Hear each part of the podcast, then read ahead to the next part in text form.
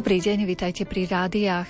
V priebehu nasledujúcej hodinky vám ponúkneme rozhovory z rozličných oblastí ľudského života. Spoznáte pani Moniku Siskovú, ktorá pečie nádherné torty.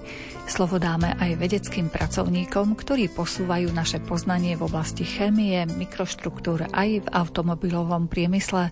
Slovo dáme aj generálnemu biskupovi Evangelickej cirkvi Augsburského význania na Slovensku Ivanovi Elkovi. Na príprave relácie spolupracujú zvukový majster Jaroslav Fabián, hudobný redaktor Jakub Akurátny a redaktorka Mária Čigášová. Nech sa vám dobre počúva. Láska tá silu má, na strahy prekoná, búrky aj bez vetrie keď dá s nami vzliete. Láska je nad zlato, kto majú tak zbohatol, len ona silu má, si a život nám dá.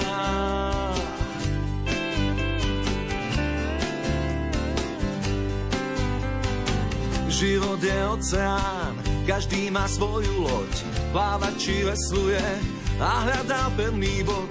A prúdy unášajú, nikto z nás nevie kam, jak na konci sveta, cestnú búrky svieti nám.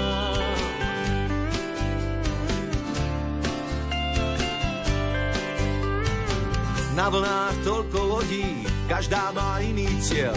Človek ten skúša nájsť svoju zasľúbenú zem. Život je oceán, možno sa stratím ňom.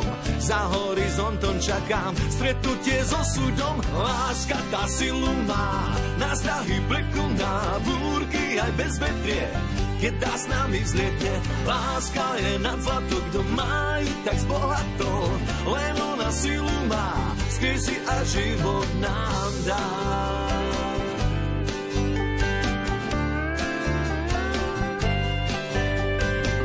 Život je oceán, každý má svoju loď.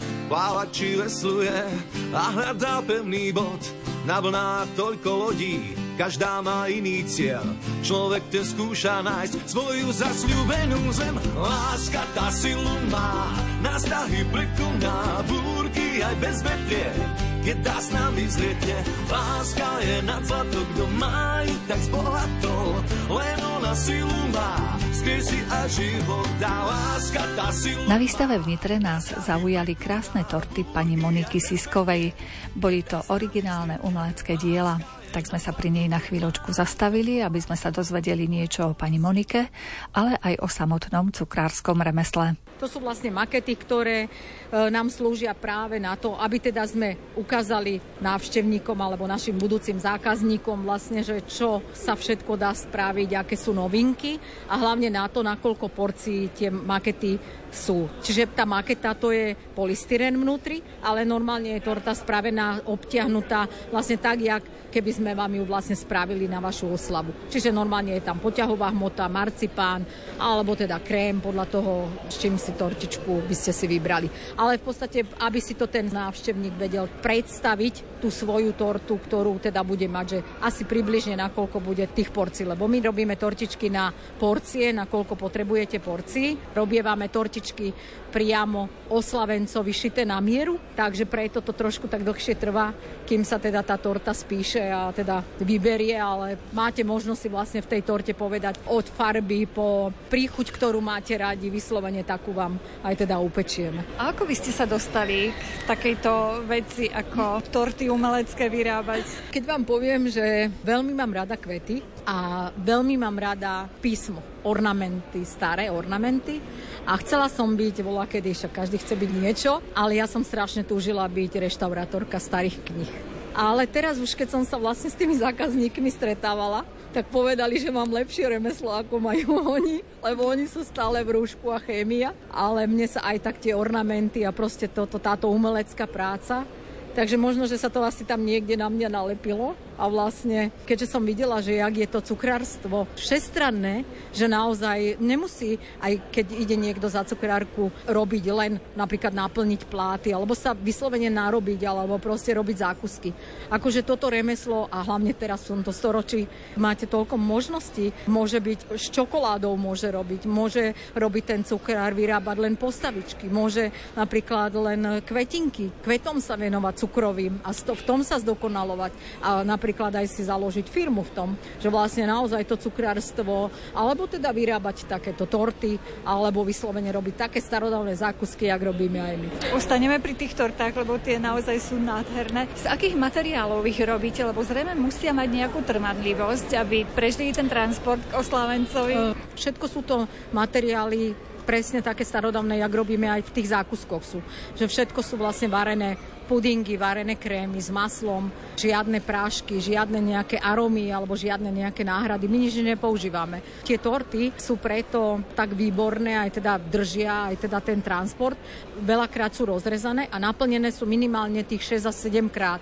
Že oni sú aj chutnejšie, aj tým pádom sú vlastne stabilnejšie a samozrejme medzi každou, keď robíme poschodovú tortu, tak medzi každou tortičkou je tenučka doštička, ktorú si dávame vlastne vyrábať a vnútri sú také bambusové vlastne ako keby výstuhy a ešte cez celú tortu vlastne ide výstuha. Takže tá torta je tak chránená, že sa nemôže nič stať a samozrejme tým, že sú tam tie varené pudingy, toho krému tam není veľa, tak sa nemusíme báť vlastne, že naozaj musí tá torta prežiť nielen teda ten transport, ale musí vlastne hlavne na tej oslave vydržať, aby minimálne tú hodinku, hodinku a pol, kým sa vlastne odfotia, kým vlastne celá tá show ide okolo tej torty, kým sa to nakrája, takže toto všetko vlastne tá torta musí vydržať. A s týmito krémami, s touto klasickou cukrarinou, našou starodávnou, tak s touto to ide. Čiže aj keď robíme krásne moderné torty, ale naozaj ten pôvod alebo ten začiatok je práve, že v týchto varených pudingoch a potom sa nemusíme báť, že by tá torta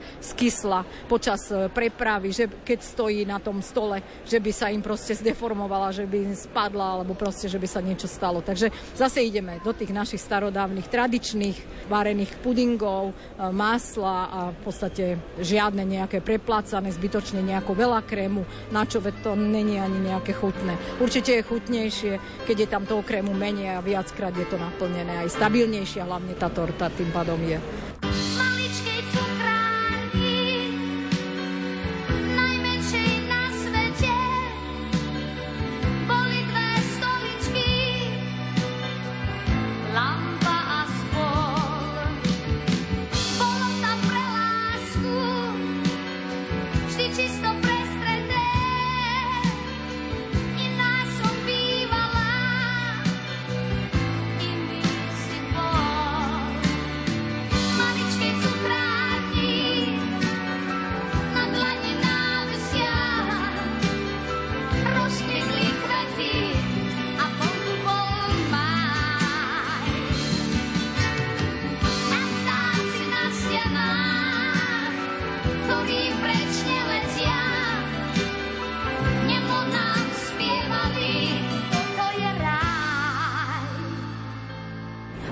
Tradičným receptom ste sa ako dostali cez svoju rodinu, treba z mamku, babku, alebo ste špeciálne zbierali tie recepty? Ja tým, že som vlastne vyučená cukrárka, učila som sa v Bratislave, ale tak to je jedno, že kde sa človek učil.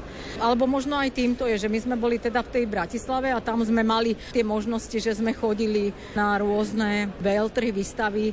Ešte teda, keď boli z hranice zavreté, tak sme išli či už do Maďarska alebo do Rakúska na veľtrhy. Teda my sme ešte ani nechyrovali o tom, že sa dá spraviť, že také niečo ako kabelka. Proste to sme pomaly boli v šoku, že čo to akože je. A vtedy nás to tak trošku nakoplo a možno aj tým, že moja šéfka, keď sme sa učili, keď sme boli učni, tak to bolo super a to by som vlastne aj odporúčila určite, že učňom alebo teda školám určite je najlepšie pre študenta, keď vlastne ide študovať tak, že ide do tej výrobne naozaj si to natvrdo vyskúšať, ako to naozaj v reále aj s tým materiálom so všetkým vlastne chodí, funguje, ako naozaj tá výroba, lebo oni potom si otvárajú tieto výrobne, za chvíľočku krachujú, lebo kamaráti už nechodia a v podstate je to na veľkú škodu. Čiže odporúčam každému, kto vyjde z tej školy, nech sa ide učiť. Minimálne 5, 6, 10 rokov, proste fakt nech sa ide naučiť do tých výrobní, nech to pochodí, nech sa to naučí a až potom nech si otvára svoje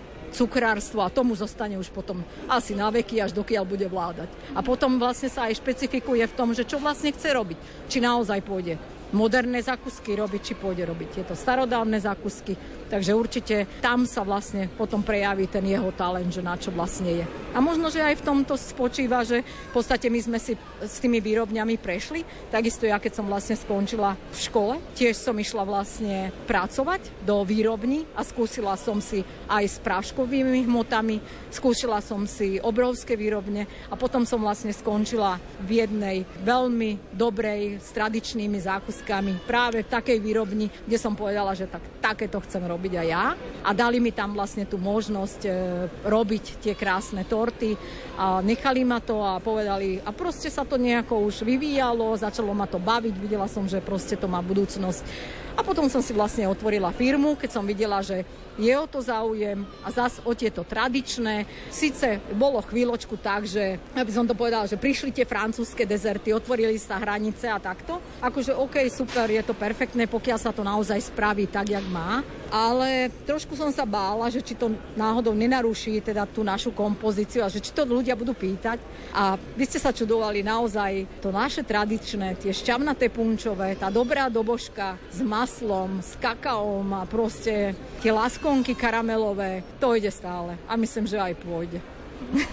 To máme asi v genoch, že toto nám už chutí. Naše tradičné je naše.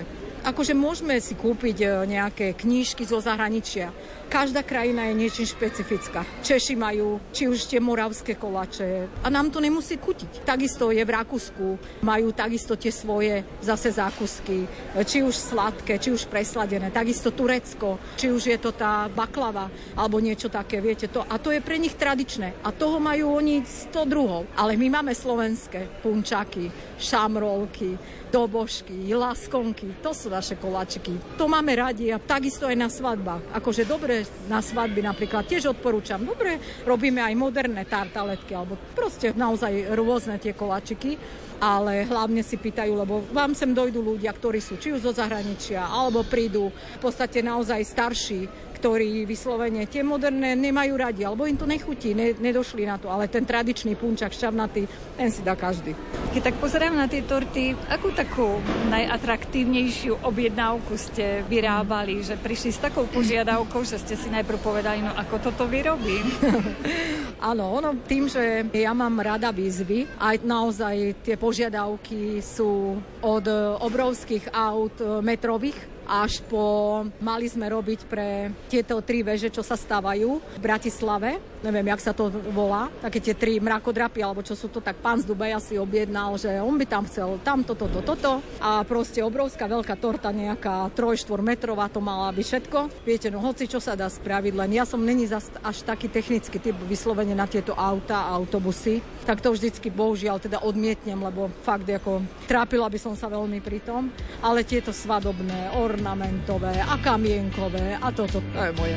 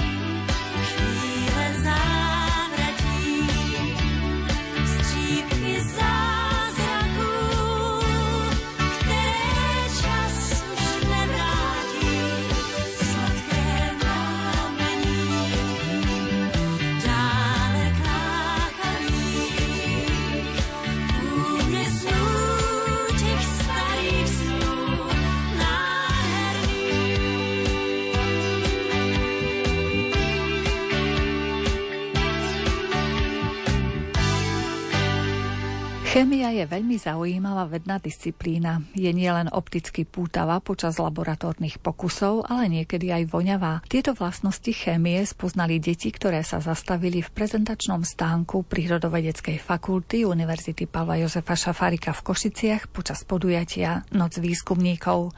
Venoval sa im Tomáš Jan Liška z katedry organickej chémie. V našom stánku ukazujeme deťom, aký pestrý môže byť svet chémie konkrétne molekúl v chémii a začína sa to už od 3D modelov molekúl, ktoré si môžu ľudne deti pozrieť a vyskúšať si, ako vyzerajú tie drobné molekuly, ktoré nie sú voľným okom viditeľné a takto ich môžu vidieť. Môžu si ich aj chytiť, pozrieť si, ako majú štruktúru a zistiť, čo vlastne napríklad voda, čo je cukor alebo aj kofeín.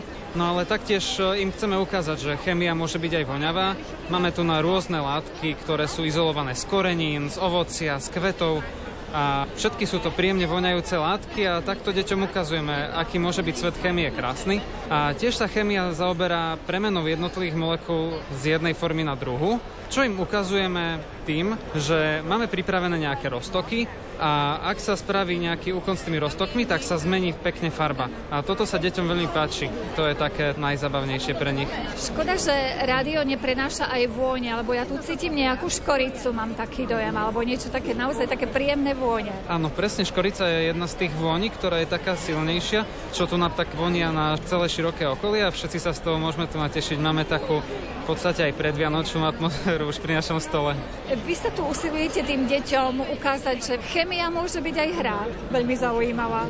Presne tak. Všetky z tých experimentov na zmenu farieb sú interaktívne, že tie deti musia buď tou bankou zatriasť, alebo tam niečo pridať samé dokážu s našou pomocou spraviť všetky experimenty a potom to ich tak aj viacej teší, že tak sa hrajú s tou chemiou a objavujú nové poznatky. A čo sa ešte deje na vašej fakulte, nejaké vedecké práce alebo výskumy, ktoré realizujete? Za nás, čo môžem povedať, tak na tom laboratóriu NMR skúmame nejakú chemiu akrivinov napríklad, ale taktiež aj vytvárame nejaké gély, a tam hlavne tiež, čo prebieha v laboratóriu NMR, tak zisťovanie štruktúry látok. Taktiež na katedre organickej chemie prebieha veľký výskum v oblasti cukrov a na rôznych pracoviskách prebieha veľa, veľa iných výskumov, napríklad baterky alebo vývoj vodíka sa u nás robí na škole a taktiež potom máme aj nejaké dni otvorených dverí, buď celouniverzitné alebo iba také fakultné, kde sa môžu prísť ľudia oboznámiť tiež aj s týmto, aj s možnosťami štúdia a tak ďalej. A čo je na tej chemii také fascinujúce, že ste sa tomu začali venovať vy osobne? Mne sa páčili tie možnosti, akými sa dajú vyrábať nejaké nové molekuly, ktorými môžem potom v budúcnosti teoreticky aj pomôcť ľuďom a dúfam, že sa nám to aj podarí. Skúmame nové liečiva a skúmame aj napríklad iné látky, ktoré by mohli v budúcnosti napríklad aj ten vodík pomôcť životnému prostrediu a hľadáme čo najzaujímavejšie najzelenšie alternatívy ku súčasným syntézam.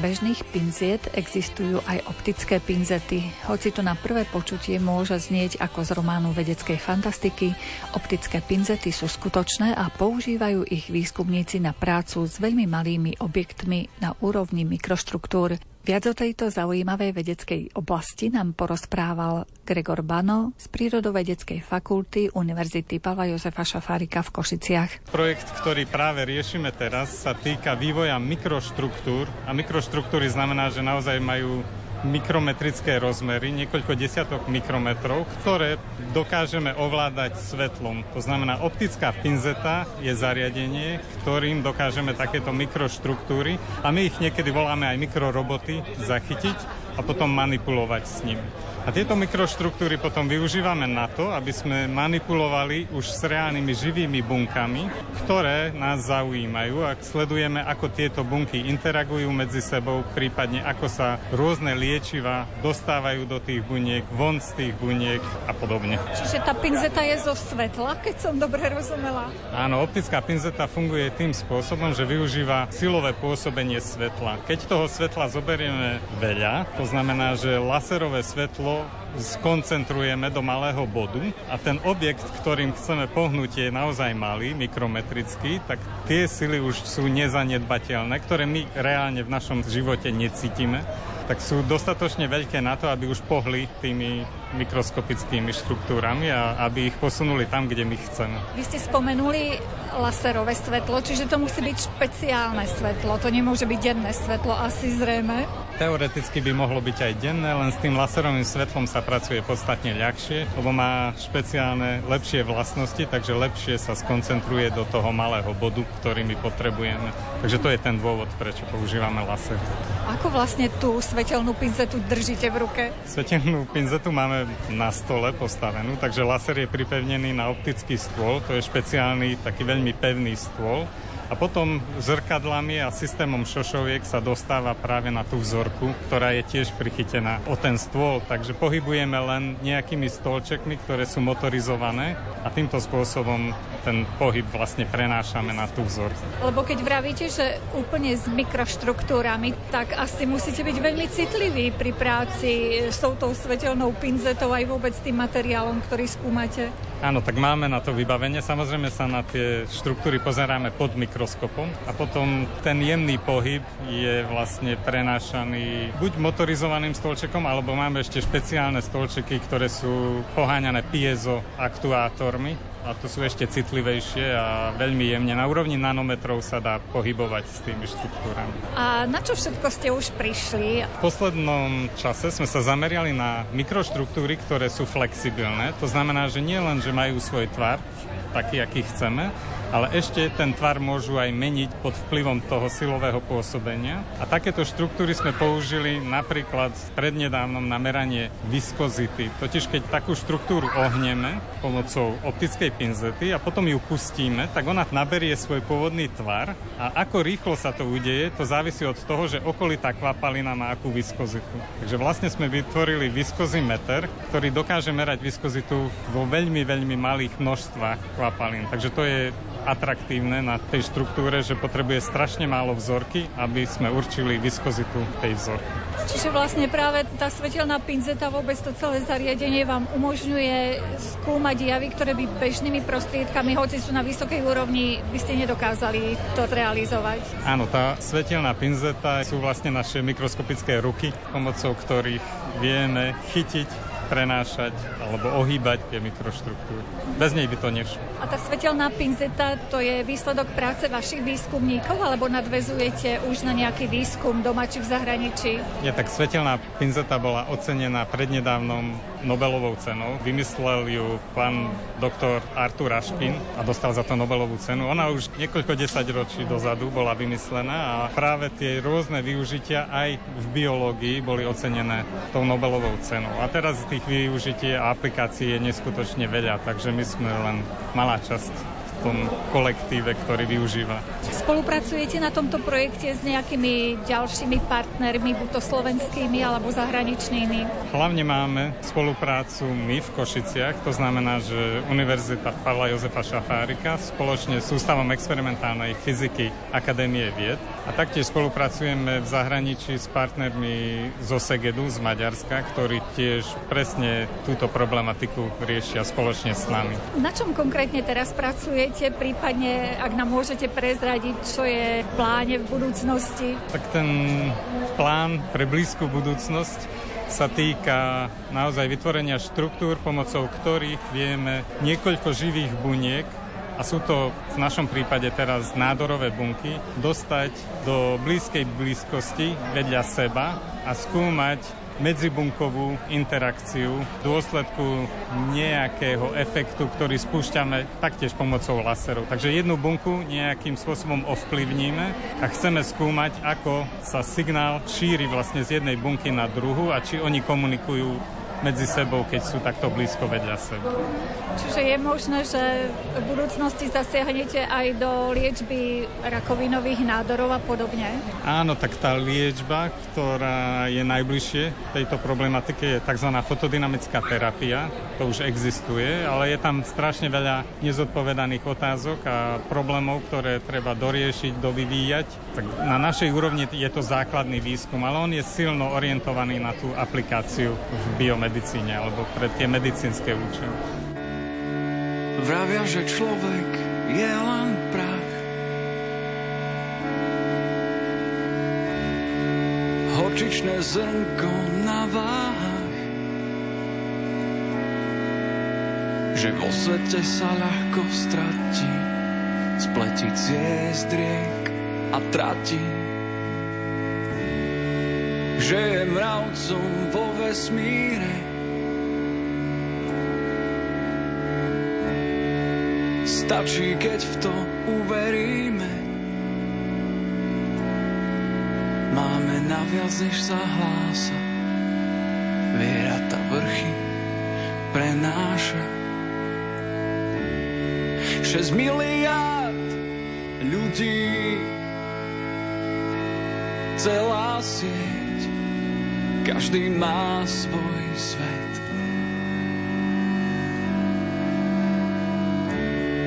A v tom svete ďalšie svety spájajú nás ľudské vety.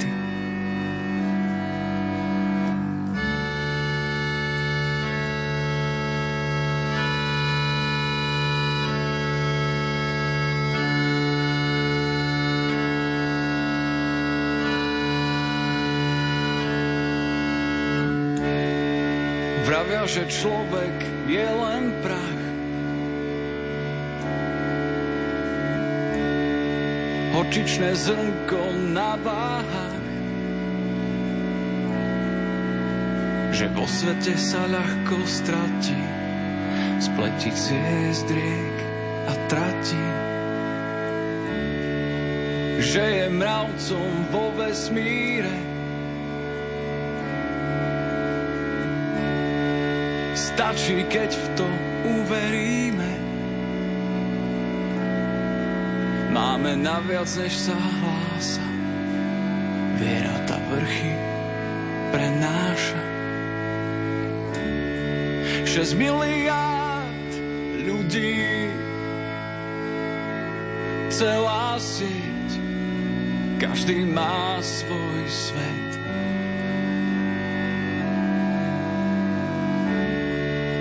tom svete ďalšie svety spájajú nás ľudské vety. Kým sú tu tí, čo ich vyslovia, budú vždy mami, budú otcovia. Láska v srdciach nájde dom. Je človek človeku domov.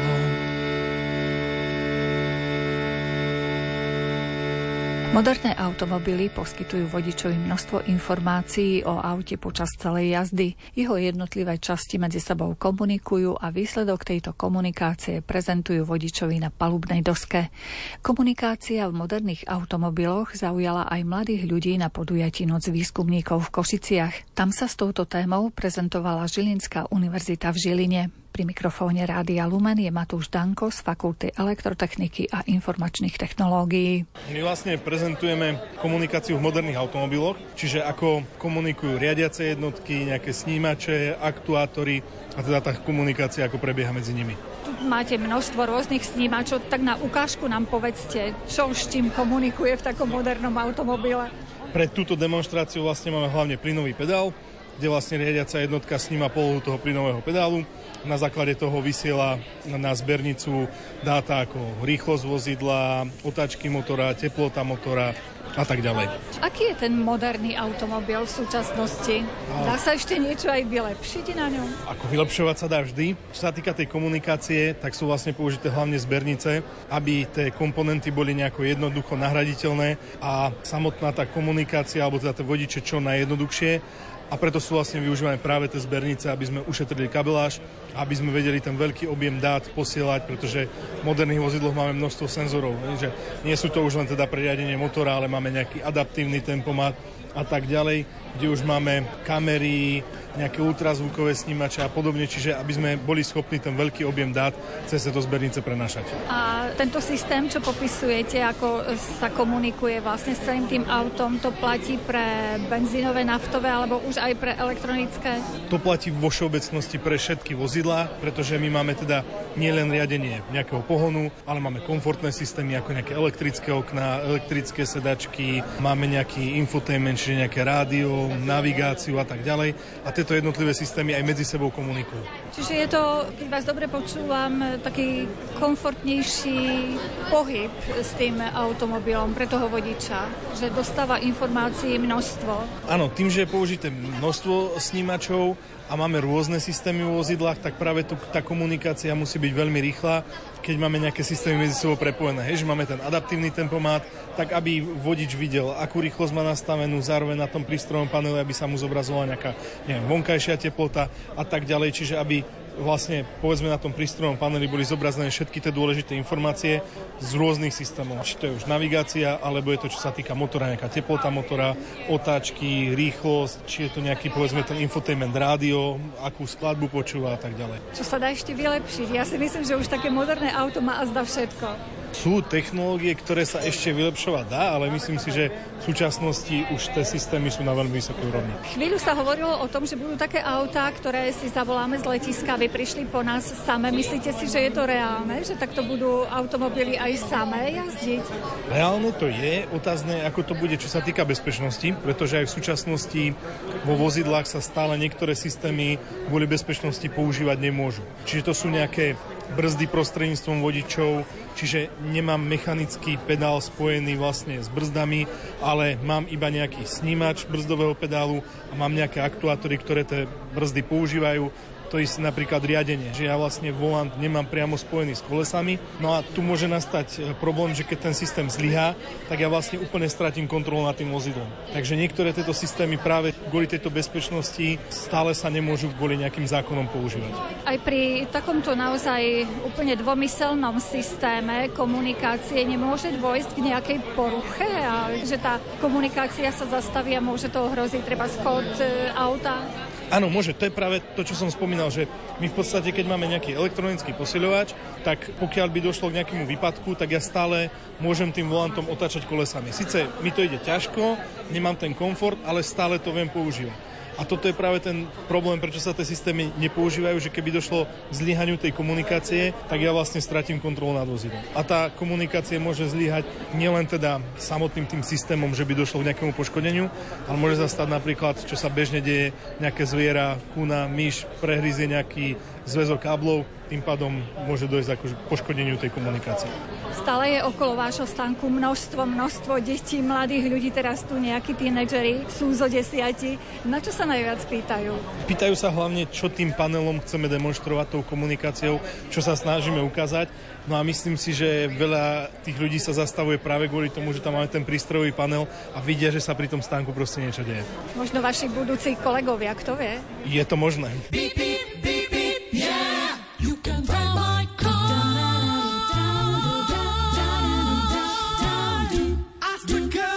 she wanted to be. She said, baby, can't you see? Gonna be famous and star on the screen. But you can do something in between.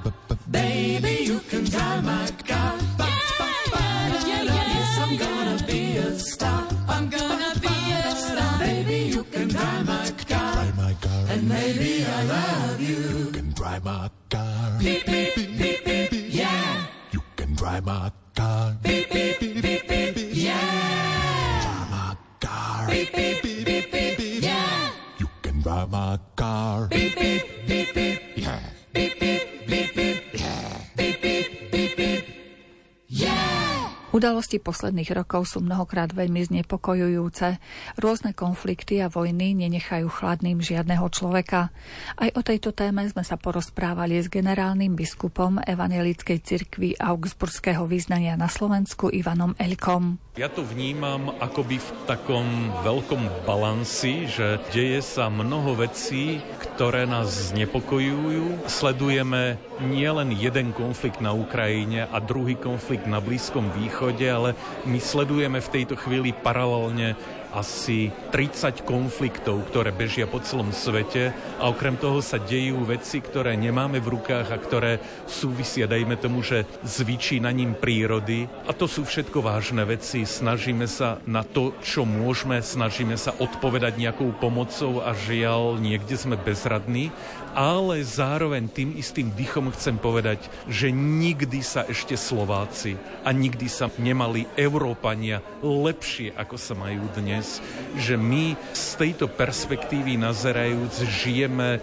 jeden veľmi idylický život, ktorý nežili naši predkovia, ani naši rodičia si ho nepamätajú a teda neprepadajme nejakej panike alebo nejakým úzkostiam, lebo zdá sa mi, že ono je to niekedy nastavené tak, že hlavne mladá generácia je totálne úzkostná. A keď si spočítame traumy 14-ročných mladých ľudí, ktoré oni sledujú v médiách a tie médiá akoby tú situáciu ešte viac bičovali a hrotili a vysvetľovali, aké je to apokalyptické, hrôzostrašné, toto je extrém. Toto je extrém a toho extrému sa varujme že na jednej strane vnímajme to, že situácia v mnohých aspektoch nie je jednoduchá, ale na druhej strane vnímajme to, že sa máme veľmi dobre, že žijeme jeden veľmi dobrý život, ktorý neviem, či nejaká generácia v Európe za posledných 2000 rokov žila. A čo môžeme, čo je v našich silách, tak meňme, dobré veci podporujme, za mnohé sa modlíme, ale nevytvárajme si apokalyptické scenáre o tom, že zajtra náš život a život civilizácie skončí v nejakom fatálnom chaose. To v žiadnom prípade nie je pravda. A aká je úloha kresťanov v tomto hektickom živote? Úloha cirkví bola od nepamäti. Tá po grecky hovoriaci kresťania na to používali štyri slová, že kerigma, leiturgia, diakonia a koinonia. Kerigma znamenalo, že kresťania ohlasovali tomuto svetu dobrú zväzť o Božej záchrane človeka v Ježišovi Kristovi. Tá leiturgia znamenala, že sa schádzali sami k bohoslužbám, uctievali pána Ježiša Krista a mysleli na svoj vlastný duchovný rast pritom. Diakonia, slovo, o ktoré ide práve dnes, znamená služba, znamená to, že svojimi vlastnými rukami a tým, čo mám a čo dokážem, snažím sa úplne fyzicky slúžiť tým, ktorí službu potrebujú v mene Ježišovej služby ku mne. A koinonia znamená, že Církev sa snaží vytvárať spoločenstvo, vytvárať vo svojej organizácii, inštitúcii úplne rodinné vzťahy a väzby, ktoré človeka nesú kde človek môže zažiť hlboké prijatie a zázemie. A myslím, že nemusíme vymýšľať nič mimoriadne a nové pre tento svet, v ktorom my žijeme. Tá stará pravda znie rovnako, že chceme ohlasovať evanielium, Chceme uctievať pána Ježiša Krista a budovať svoju vieru. Chceme slúžiť potrebným a chceme budovať medzi sebou nosné, kvalitné vzťahy.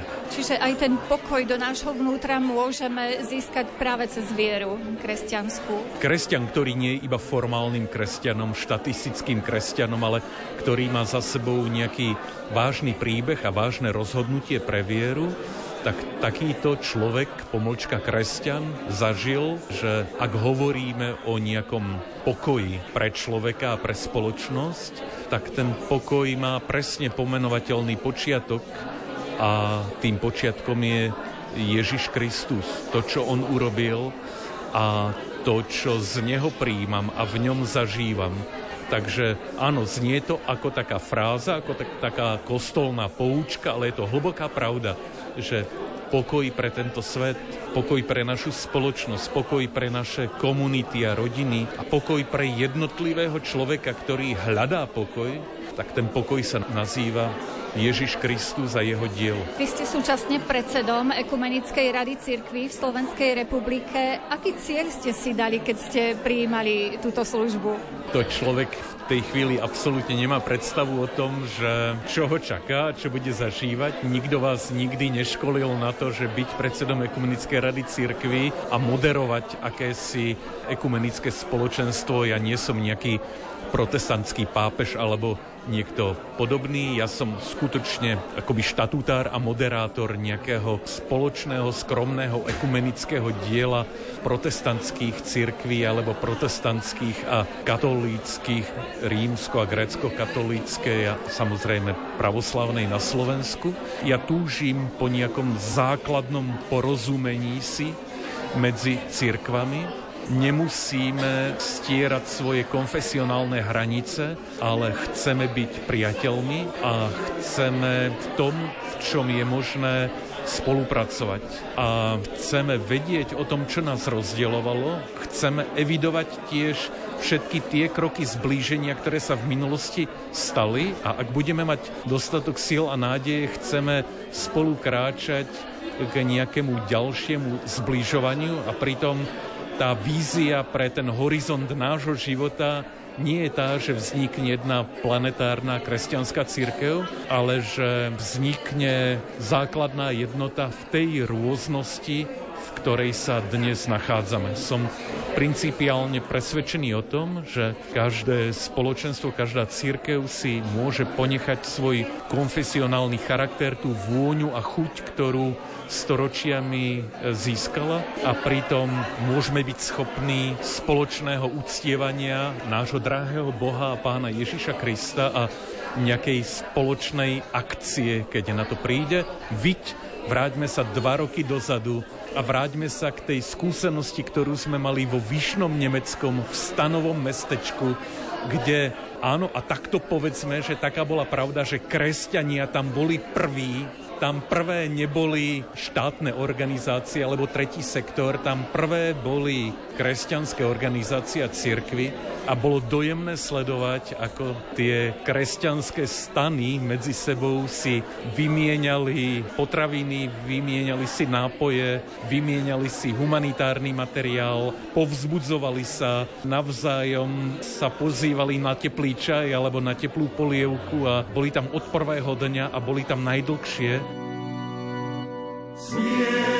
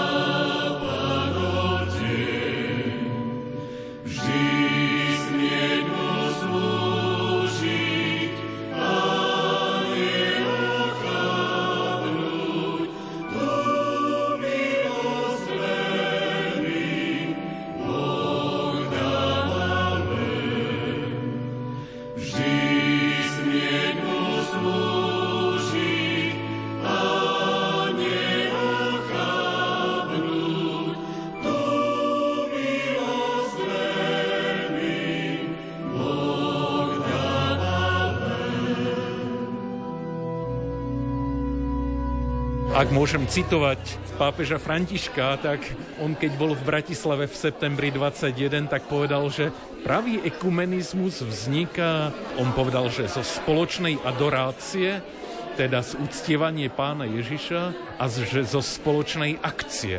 A ja som potom rozmýšľal, že spoločná adorácia, že to na Slovensku už dokážeme, že dokážeme byť ako rozličné cirkvy spolu a mať bohoslužby, ale že spoločná akcia, no pravdu povediac, toto som ešte nezažil. V stanovom mestečku vo Vyšnom Nemeckom som si uvedomil, že áno, teraz tá hrozná vojna na Ukrajine nám pripravila túto realitu, že sme ekumenicky jedno aj v spoločnej akcii a chvala Bohu, obstali sme v nej. Podporovali sme sa navzájom a robili sme na jednom diele. V médiách som postrehla, že sa uskutočnila dokonca ekumenická duchovná obnova na Slovensku. Áno, to, čo poznáme, dajme tomu v Európe, alebo aj v Amerike, že kresťania sú spolu aj v tomto žánri, ktorý sa dá nazvať, že dobíjanie bateriek ako získavanie duchovnej posily na ďalšiu cestu. Toto jednotlivé církvy alebo církevné zbory alebo spoločenstva robia, že pozývajú svojich či ordinovaných alebo neordinovaných každý to nazýva nejako ináč. V našej tradícii sa tomu hovorí, že duchovné cvičenia alebo že nejaká duchovná obnova.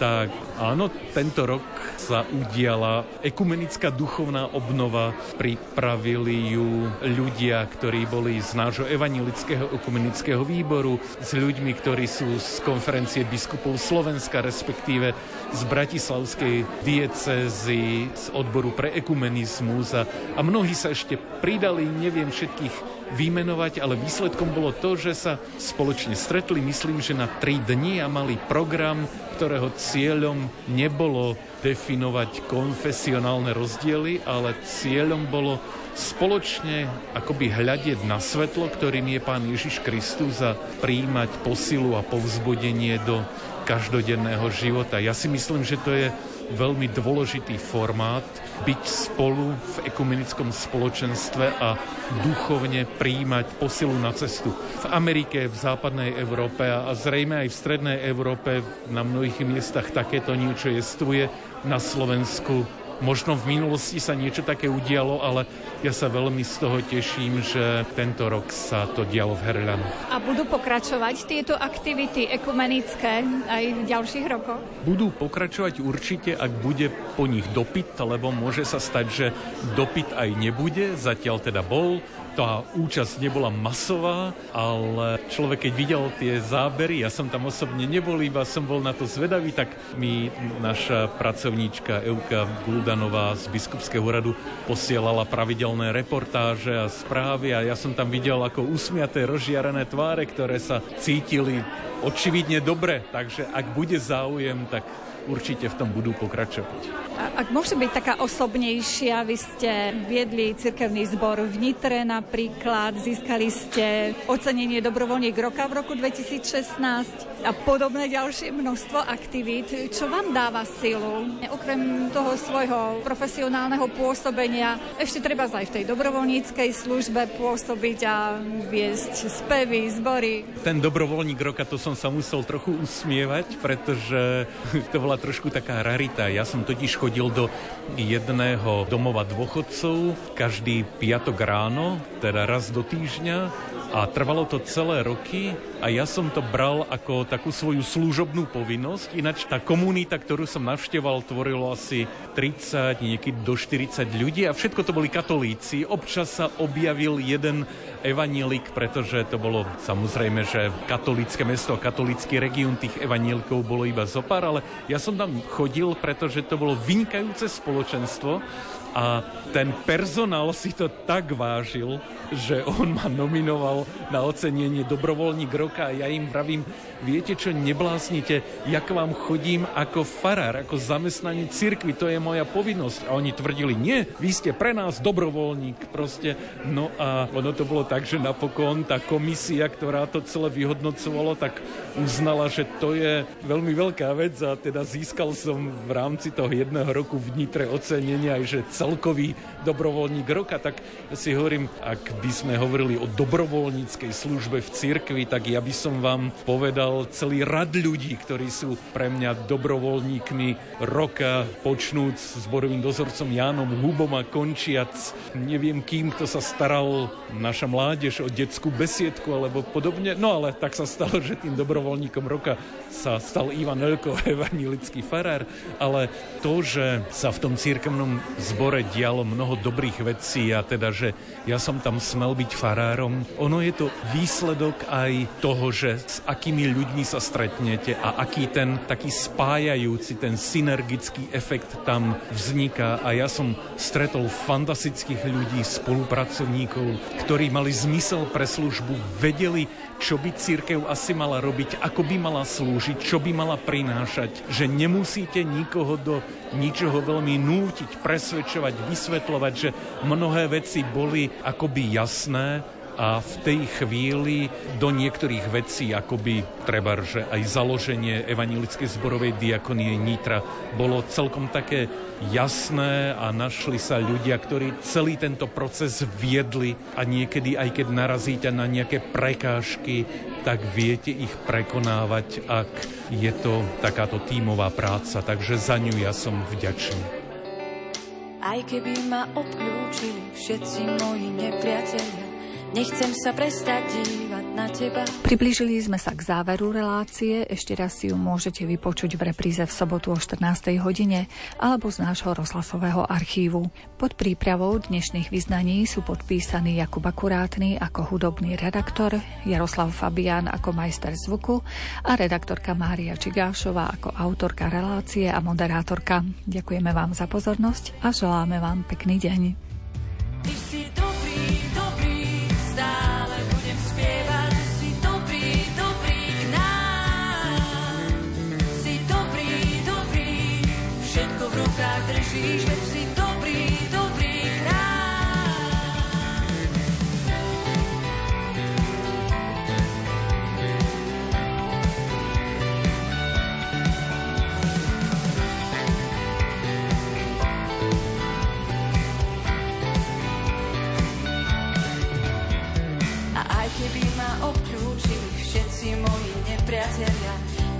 Sa prestať dívať na teba, aj keby som išiel tmavou dolinou, čo nemá konca, nechcem sa prestať dívať na teba.